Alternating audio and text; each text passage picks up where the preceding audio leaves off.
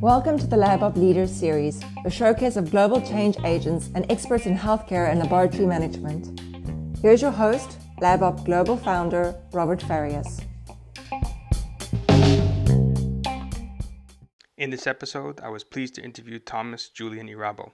Born and raised in Nigeria, Thomas provides his perspectives on the importance of One Health. He covers the junction between One Health and systems thinking, and introduces his unique style of using games to spread the concept and understanding to a global audience. I hope you enjoy this episode.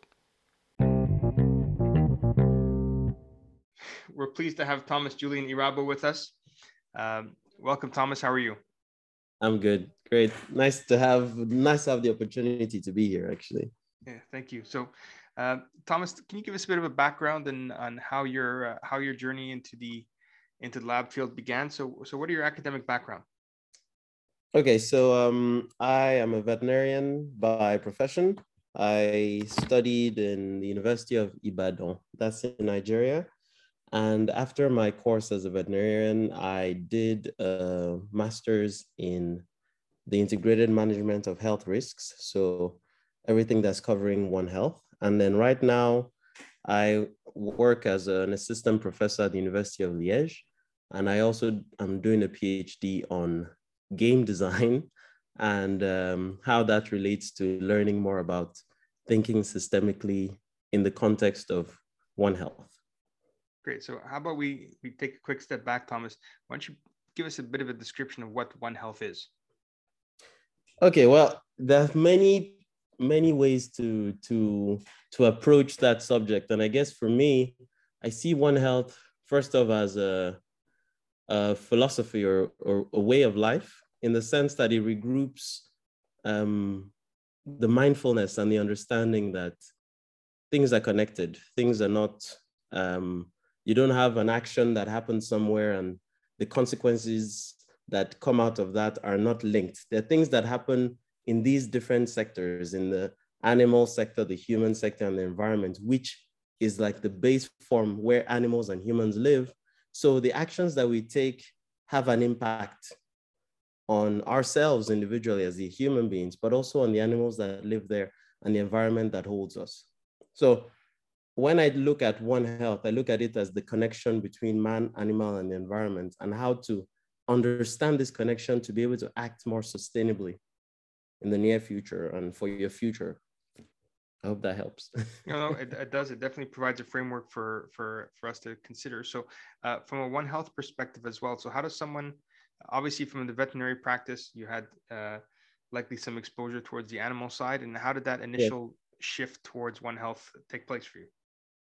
Well, for me, it was very interesting because when I was working at a vet, I was working in Nigeria, in Abuja, and I left to go to France because um, there was a bit of a problem with my beliefs, my core beliefs, and how I was seeing what people were doing or how they were acting based on their animals and, and all that. As a veterinarian, I'm there to provide the medicine, the treatment, and to, to take care of the animal because I know the animal has a huge impact on the happiness of the human being.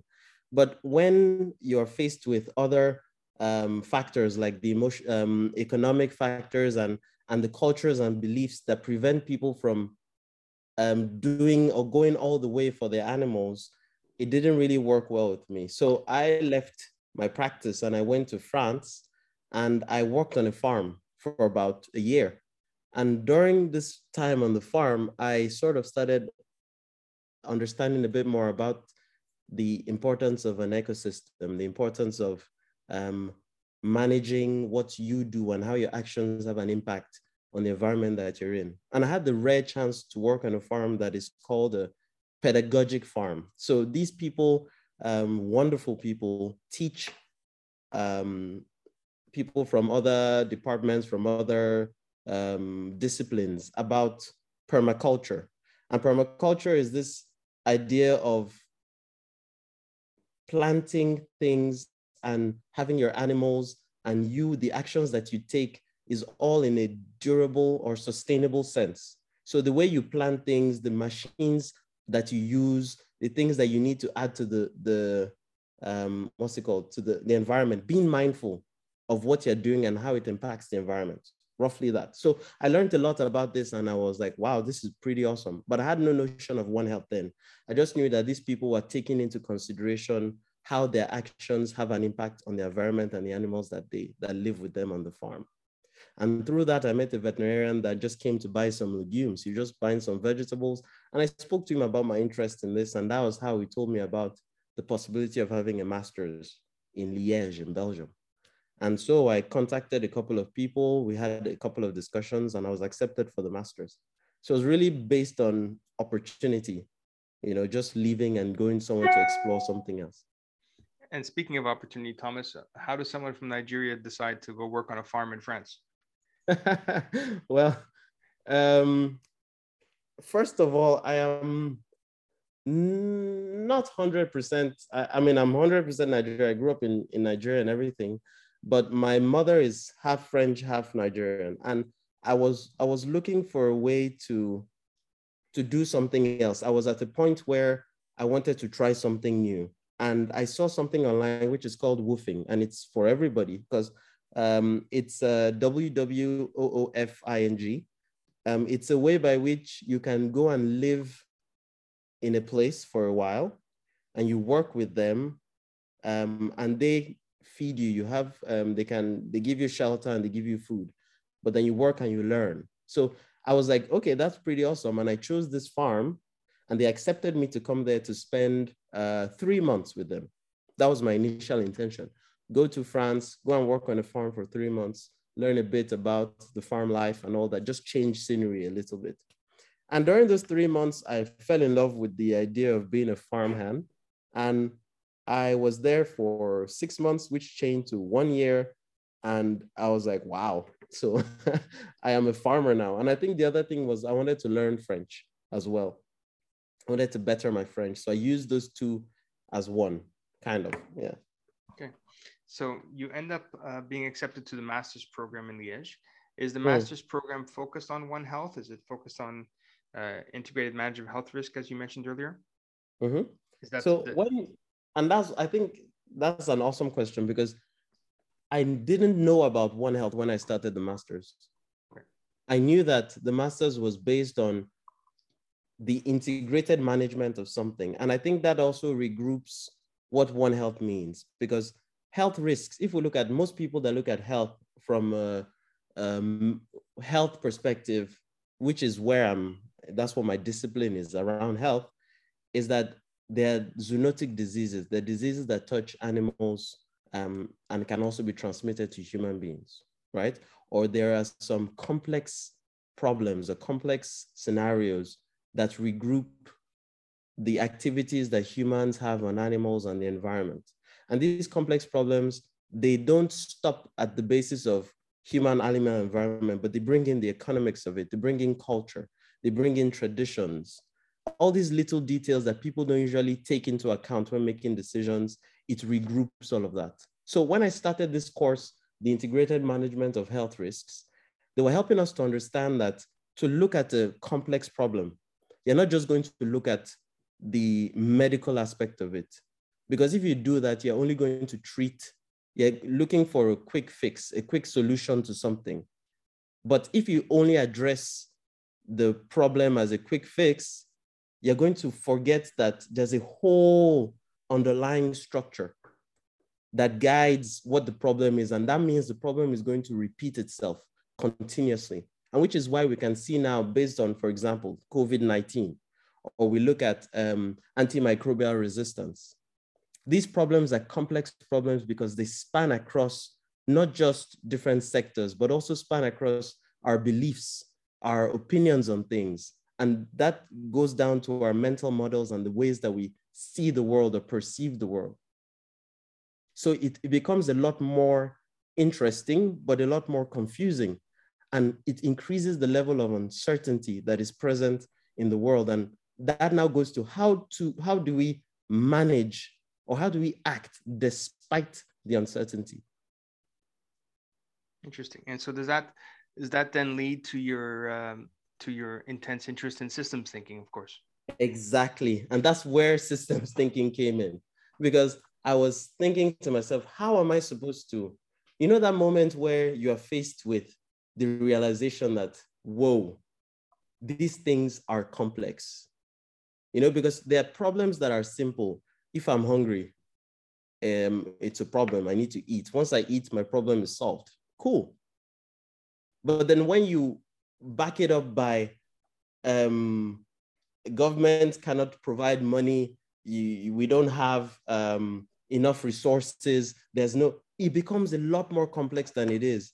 And yet we still have to make decisions um, based on that.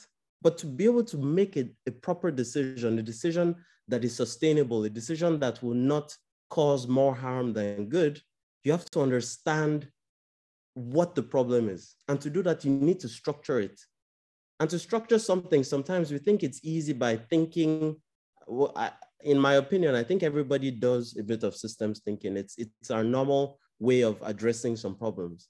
But sometimes we don't go all the way because we don't have the information that is necessary.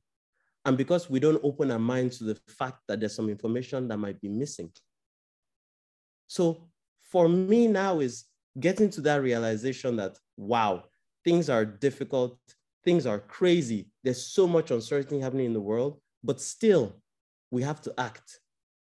And that realization, although it's scary, is also comforting to think that that just means we don't know everything. And that means there's room to learn, and there's room to grow, and there's room to evolve, and there's room to change. And that's what pushes me to want to know more about systems thinking and how that can play a role in making more sustainable decisions for our future. Interesting. And I think the, so you're, you're obviously bringing the perspective of sustainability, and, you know, we'll discuss permaculture on, on another podcast, in another topic area. Uh, I'm a bit familiar with some of the work of Bill Mollison and some of the other people in that space as well. But um, mm. I, I think what, what I'm curious to understand is, how do you see the One Health approach impacting sort of the human health side of it? So naturally, the sustainability component plays a major role, but there's obviously some uh, more and more attention these days. You had mentioned the A M R before, the antimicrobial resistance issues. Mm. Um, have you seen, or in, in part of your work, has there been any attention focused towards um, how a more in-depth understanding of the One Health approach uh, could actually be beneficial to specifically guide improvements in human health?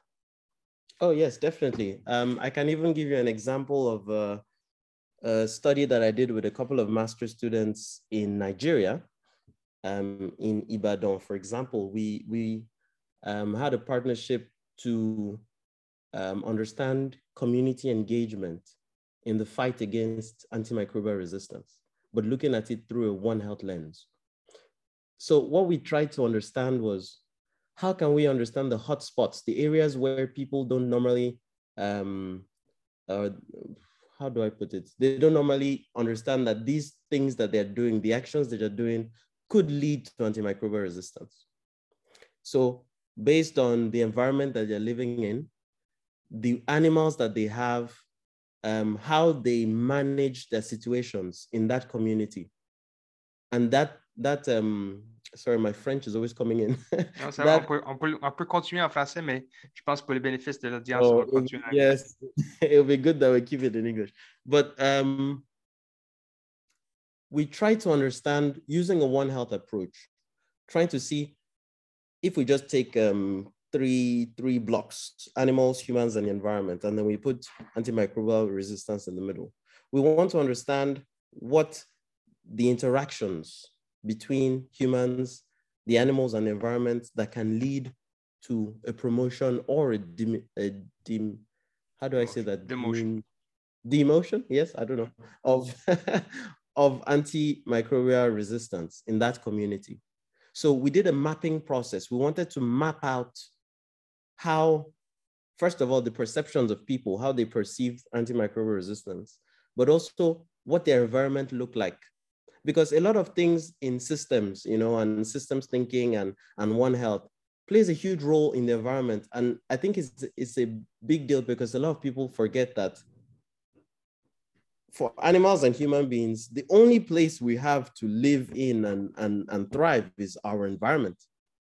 So the actions that we take affect deeply how our environment would either thrive or not. And this would, in their turn, affect the way we are either healthy or sick and all of that, you know? So we try to map out the environment in this community in Nigeria and help them to see, because it was a participative mapping process.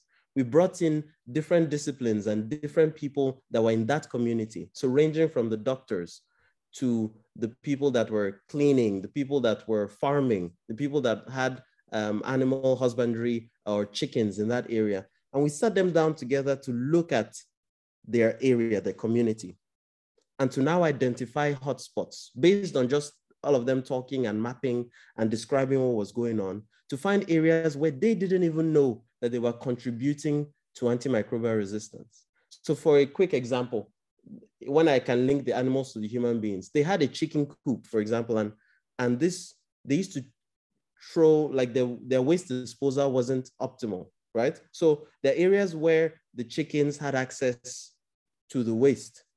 And this waste was also from hospitals or from pharmacies. And what they didn't understand was by dumping waste there, it leaves it open, first of all, to raining conditions. If it rains, that can wash into the groundwater. And that would affect the way that they consume. The water they're consuming is now full of antibiotics, for example. The water they might give to their dogs, or they might give to the chickens that are going to drink, or even the chickens going to peck from there. And then the direct contact between the man that has the chicken coop and him selling the chicken to other people. There can be residues in the meat. So trying to think about how all the little actions line up and how people don't really see the, the effect of the environment on everything that is going on. We try to map that out using this One Health approach. I don't know if that made any sense. It makes a lot of sense, actually. Yeah. And having seen, having seen some of the, uh, the pit style um, um, waste disposal services, systems, exactly, say, in some in some locations, I can appreciate how how easily that could take place, mm. particularly if they're not managed correctly. Yeah, um, and then I've seen some of that in person, unfortunately. But uh, so help me just understand then, Thomas. So, what is the way forward for some of these situations? So obviously, you're bringing up a scenario of a particular project done in a particular context and particular location.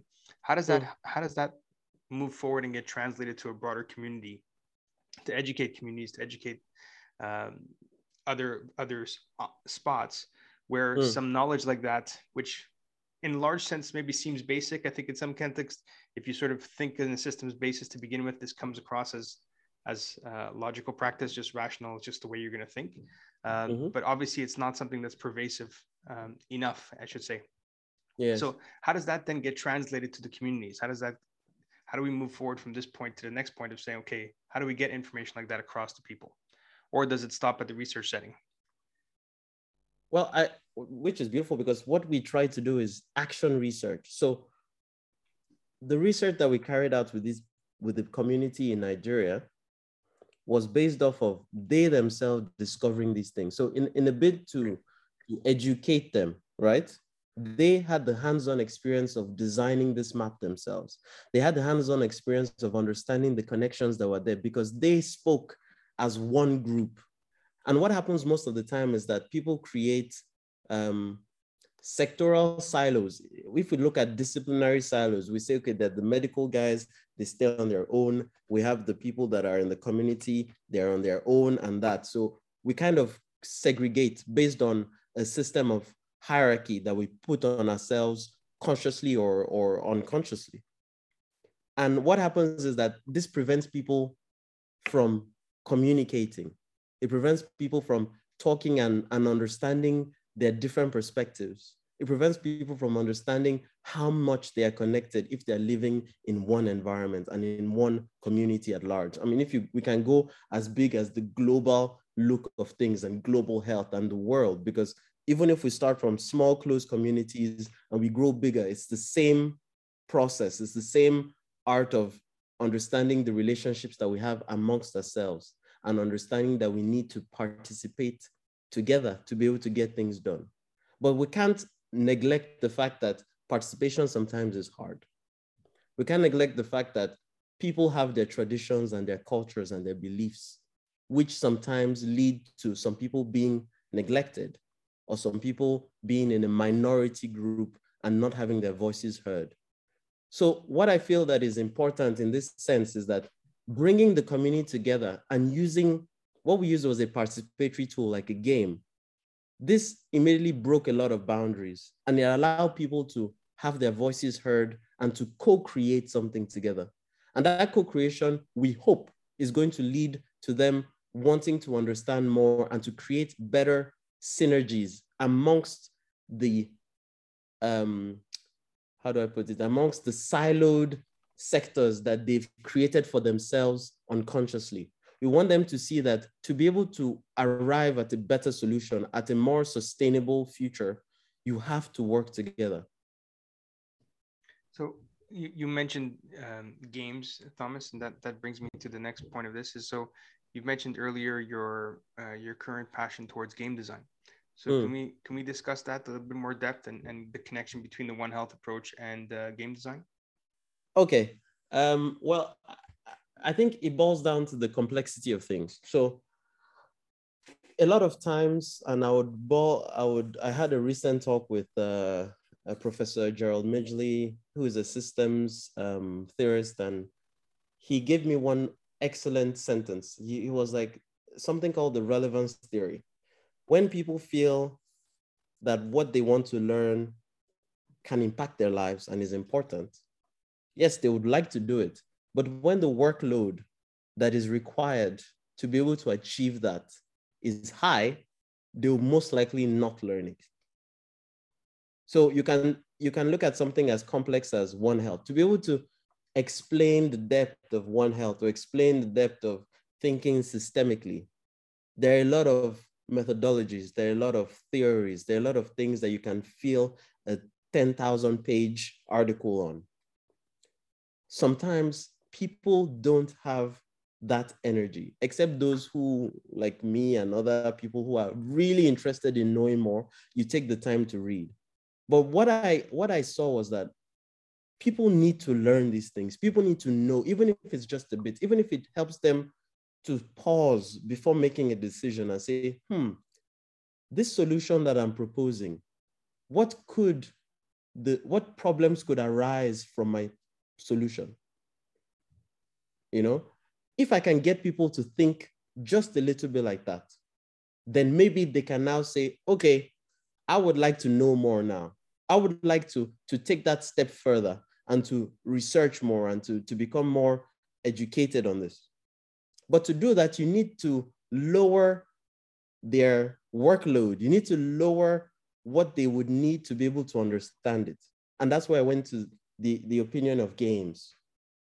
Everybody plays games. You can look at it as on P S five, like uh, uh, which game is there now?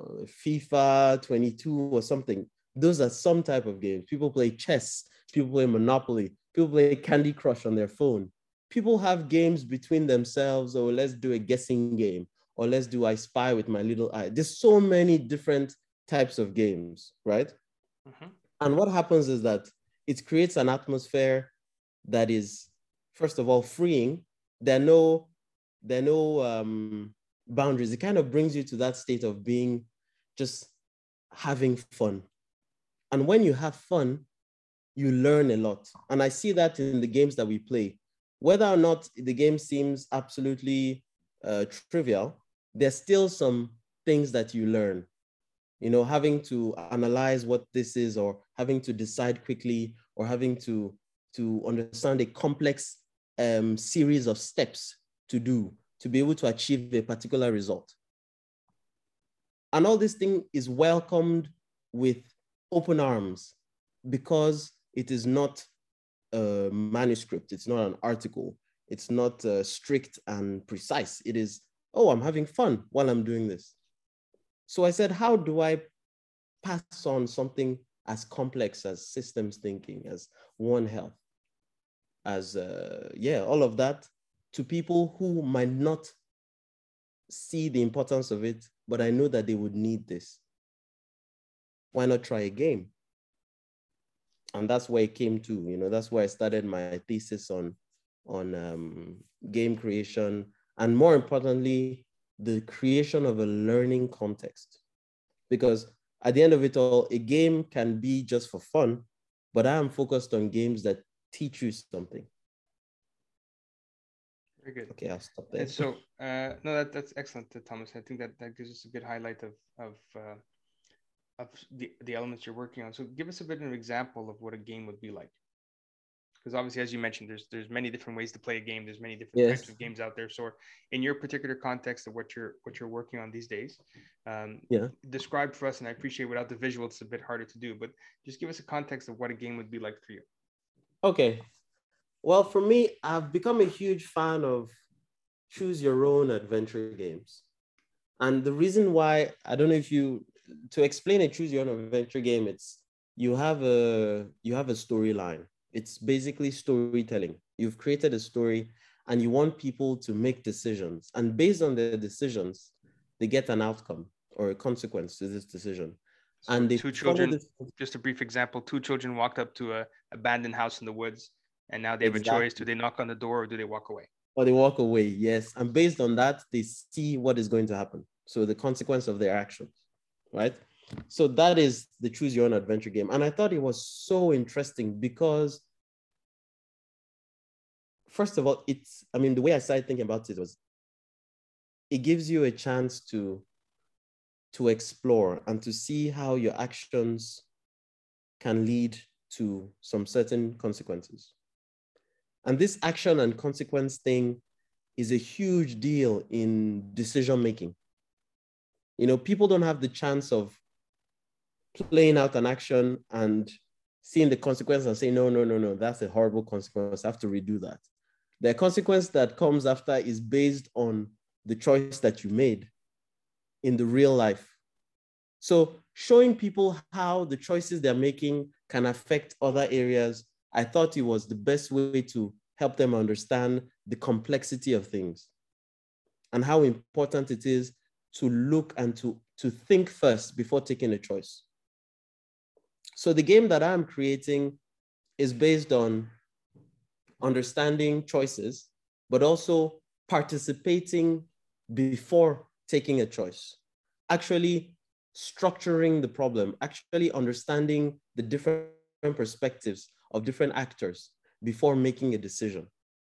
So that this englobes the qualities of the uh, a systems thinker, to be able to understand the perspectives of people, to be able to understand the relations that are between them, and to see the interactions, not just the people, but how they create an outcome. And to do that, I thought the most, first of all, easiest way based on resources that I have at my disposal, but also a way by which the game can evolve. And when I talk about evolution, I'm talking about the sustainability of things, because for me, I believe that to be able to create something and to ensure that people learn from it, it has to be an evolving process. So my game as a choose your own adventure game, the end goal is for people to create or to start thinking about the possible futures based off of this game and to be able to add to this. And which is why I'm making sure that the game that is being created is done with tools that can be easily used by other people. It's done with material that people can use themselves to recreate things. So the baseline of my game is storytelling. That's the baseline. Creating a story is also the best way of explaining what is going on. I, um, I went back to look at literature on storytelling and how important it is for passing on messages. I mean, in all, look back to even biblical times, to be able to pass on message, you tell a story. Re- articles that are being written, a lot of times they use a lot of storytelling. People's biographies, things that are going on in people's lives, the news, all that is based on creating a context, creating a story for people to follow. And so why don't I give you an opportunity to visualize your story, to visualize your context, and to see how that context in its own is complex, and to help you to analyze that complexity during the creation of the story. So that's, that's, that's very, very interesting, Thomas. I think we're quite interested to see how this progresses. And I also think there's a, a tremendous potential to, to involve extremely large audiences in this as well, and, and yeah. the opportunity for it to scale beyond uh, beyond small settings is quite phenomenal um, mm. when you think about the potential of it. So, so we certainly wish you well in that adventure. So Thomas, thank you. uh, I want to take I want to take a few seconds here as well. So um, you you have your own podcast uh, where I understand that you interview quite a few guests, uh, particularly around systems thinking. Could you maybe just give us give the audience a bit of an insight into what they would find if they look up your podcast? Okay, so um, it didn't come out initially as a podcast. It came out as I was looking for a way to to continue um, exploring One Health, to continue teaching people a, a bit more about about One Health, and and it's called the Integrated Research and Training for One Health, I R T or INTEREST. So Integrated Research and Training, INTEREST. And I thought it was um, a way by which I could showcase or help people understand a bit more about the complexities in One Health and in that way of systems thinking through a fun way, through a way by which they don't have to read so much. They can hear from, from people in the field. They can help to, to relate to their own experiences and to understand how these thought processes are very important for our lives right now. So initially we started off by creating a site, an area where people can um, meet with mentors, people that have experience in these areas, and to be able to create research topics on One Health, to be able to have a resource, uh, uh, sorry, a pool of resources to help them to further their research or their potential in understanding and exploring One Health and its approach. Then we saw that that was a bit difficult because people didn't know what One Health was. So how can we help them to know what it is and then put them in contact with people that can help them to grow in this field? And that's where we started talking about, let's make some videos, let's talk to some people, let's ask people what One Health means to them. That was where it's all started from. We started doing some short podcasts of about thirty seconds, one minute maximum. Tell us what One Health means to you. And a lot of people got in on that. I think I had a, about thirty or forty different people, students, professionals from around the world who would just send us videos. And I thought that was really awesome. I'm like, okay, this is cool. How do we scale up from this? And so we started creating themes on different areas, on, on topics that were um, complex, that involved a One Health mindset. And so we touched topics on climate change. We touched um, a lot on, right now, on interdisciplinarity, the importance of different disciplines and how knowing a bit more about how your discipline can contribute to One Health is an essential stage, because sometimes a lot of things that prevent people from working together is because they have no knowledge on what the other person can offer.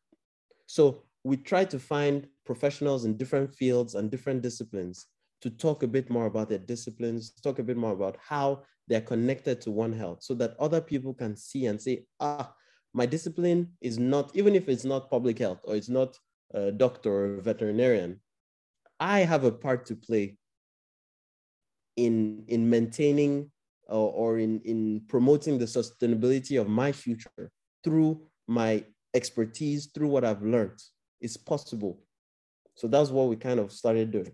And now we're using all this information to sort of fuel the creation of this game of ours, because at the end of it all, we want to be able to create sustainable training tools, sustainable training exercises that help people to learn more, learn sustainably, but also have fun.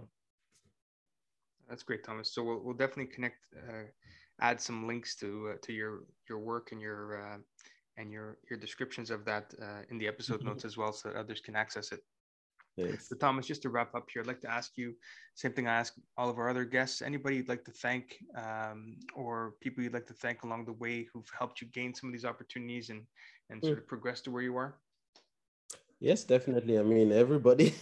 I, I think for me, I have been very lucky. Just um, a lot of opportunities have come my way, and and I I thank God for just taking them, you know, taking them as they come and, and exploring and seeing where it leads to. So my parents for always being there and always supporting me up until this point and always continuously supporting.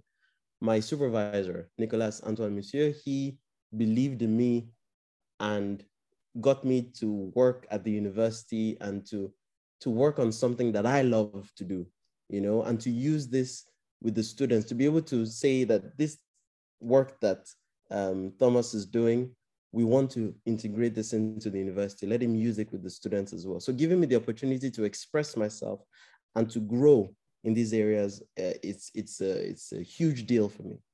You know, and everyone around, you as well, Robert. I mean, we spoke about this and here I am doing a podcast talking about my life. So thanks so much for the opportunity. Everything I feel at the end are opportunities that come, and sometimes just take it and see where it leads you, you know?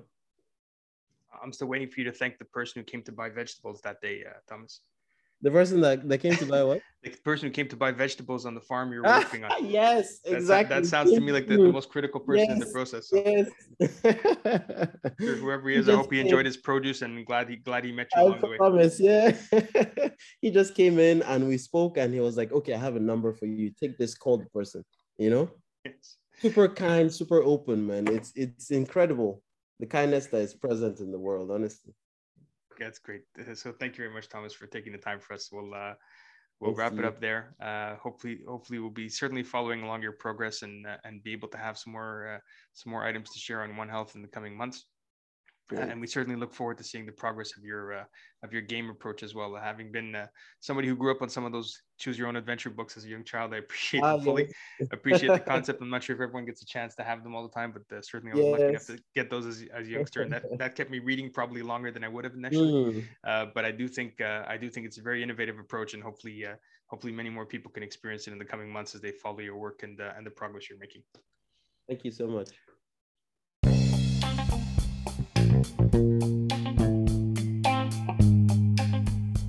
To make a suggestion of someone that would make a great guest or topic you would like to hear more about, please visit us at labopp dot org.